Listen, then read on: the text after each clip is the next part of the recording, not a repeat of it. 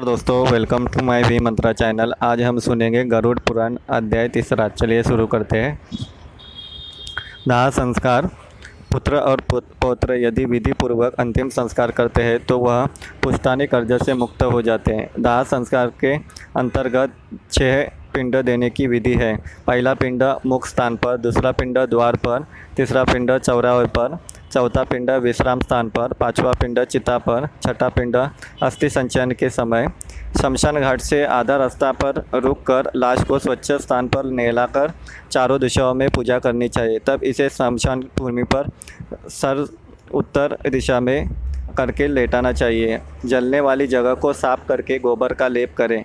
इस स्थान पर पहले कोई लाश न जली हो। कुछ मिट्टी बटोरकर उसकी मूर्ति बनाकर पानी से छिड़कर पूजा करके अग्नि की स्थापना करें। अग्नि की पूजा रंगदार चावलों से करते हुए अग्नि की शक्ति को संबोधित करें। लोमान इस संसार से यह प्राणी चला गया है, इस आत्मा को स्वर्ग प्रदान करे।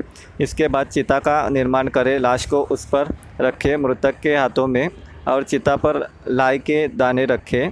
इस प्रकार मृतक को पाँच लाई के दाने मिलने से वह घर वालों को परेशान नहीं करता। शमशान भूमि में शूद्रों द्वारा पहुंचाई गई वस्तुओं से वहाँ किया गया संपूर्ण कर्म निष्फल हो जाता है।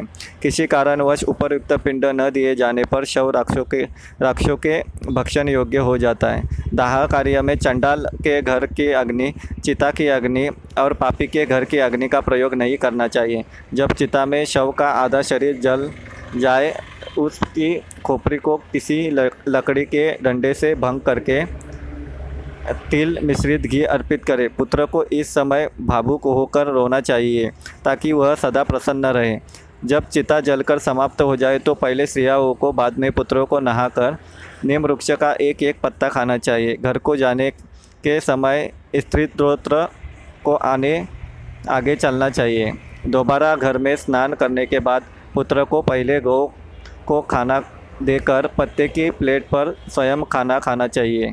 किंतु खाना पहले से ही बना नहीं होना चाहिए। मृत्यु वाले स्थान को गोबर से साफ़ करें। एक दीपक बारह दिन तक उस स्थान पर जलता रहना चाहिए। अग्निदाह पंचक में नहीं करना चाहिए। जो प्राणी पंचक में प्राण त्यागता है, उसकी मुक्ति नहीं होती। दाह संस्कार भी नहीं करना चाहिए, वरना घर में एक और मृत्यु हो सकती है। मास के प्रारंभ में धनिष्ठता नक्षत्र के अर्ध भाग से लेकर रेवती नक्षत्र तक का समय पंचकल कहलाता है। पंचक में दाह संस्कार करना हो तो कुश के मानवकार चार पुतले बनाकर नक्षत्र मंत्रों से उनको अभिमंत्रित करके शव पर रख दे और उन्हीं पुतलों के साथ दाह संस्कार करें। पुत्रों द्वारा पंचक शांति भी करवानी चाहिए। तीन दिन तक चौराहे पर या चिता वाली ज़मीन पर एक मिट्टी के कच्चे बर्तन में जो कि तीन लकड़ी की डंडियों से बंधा हो दूध और पानी से भरा हुआ अर्पण करें।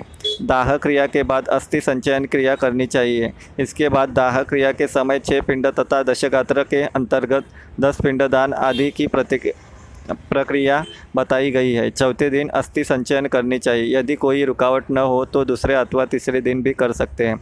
शमशान घाट पहुंचकर स्नान करके गर्म दुशाला लेकर अनाज का दान चिता वाली जगह पर देवी देवताओं को स्मरण, नमस्कार करके तीन चक्कर काटते हुए यामायात्वा मंत्र का उच्चारण करते हुए दूध का व फिर पानी का छींटे देकर चिता में से अस्थियों को इकट्ठा करो। अस्थियों को पालाशा के पत्तों पर रख कर दूध और पानी से छिड़क कर एक मट्टी के बर्तन में रखें। श्राद्ध की रस्म पूरी करें। एक तिकोने ज़मीन के टुकड़े को गोबर से पोत कर उत्तर दिशा की ओर मुख करके तीन लाए दिनों, तीनों दिशाओं में अर्पण करें। अस्थियाँ इकट्ठी करने के बाद एक तीन टांगों वाले स्टूल पर बिना मुँह ढके पानी से भरा हुआ एक जार रखें। मृतक के लिए उबला हुआ चावल के साथ दही, घी, पानी और मिठाई अर्पण करें। पंद्रह कदम उत्तर दिशा की ओर चलकर ज़मीन में एक खड्डा बनाकर अस्थियों वाला बर्तन उसमें रखें। एक लाई इस पर रखकर बर्तन को किसी वाटर टैंक के पास ले जाए। अस्थियों को कई बार दूध और पानी से छिड़क कर संदल आदि से लेप कर पूजा करें। पत्ते के डिब्बे में रख कर अपने माता और हृदय से छू कर गंगा नदी के बीच में छोड़े, जिनकी अस्थियाँ पानी में दस दिन के अंदर डूब जाती है, वह आत्मा ब्रह्मलोक से वापस नहीं आती। जितनी देर तक अस्थियाँ तैरती रहती है, वह स्वर्गलोक में रहता है। अस्थियाँ विसर्जन के बाद दस दिन चलने वाली रस्में शुरू होती है। अकस्मात मृत्यु कार्यक्रम सूची। किसी अज्ञात जगह पर होने से और शरीर न मिलने पर जिस दिन यह खबर मिले दरबा घास की प्रतिमा बनाकर उसको जलाए। उसकी, इसकी राख इकट्ठी करके गंगा नदी में विसर्जन करे।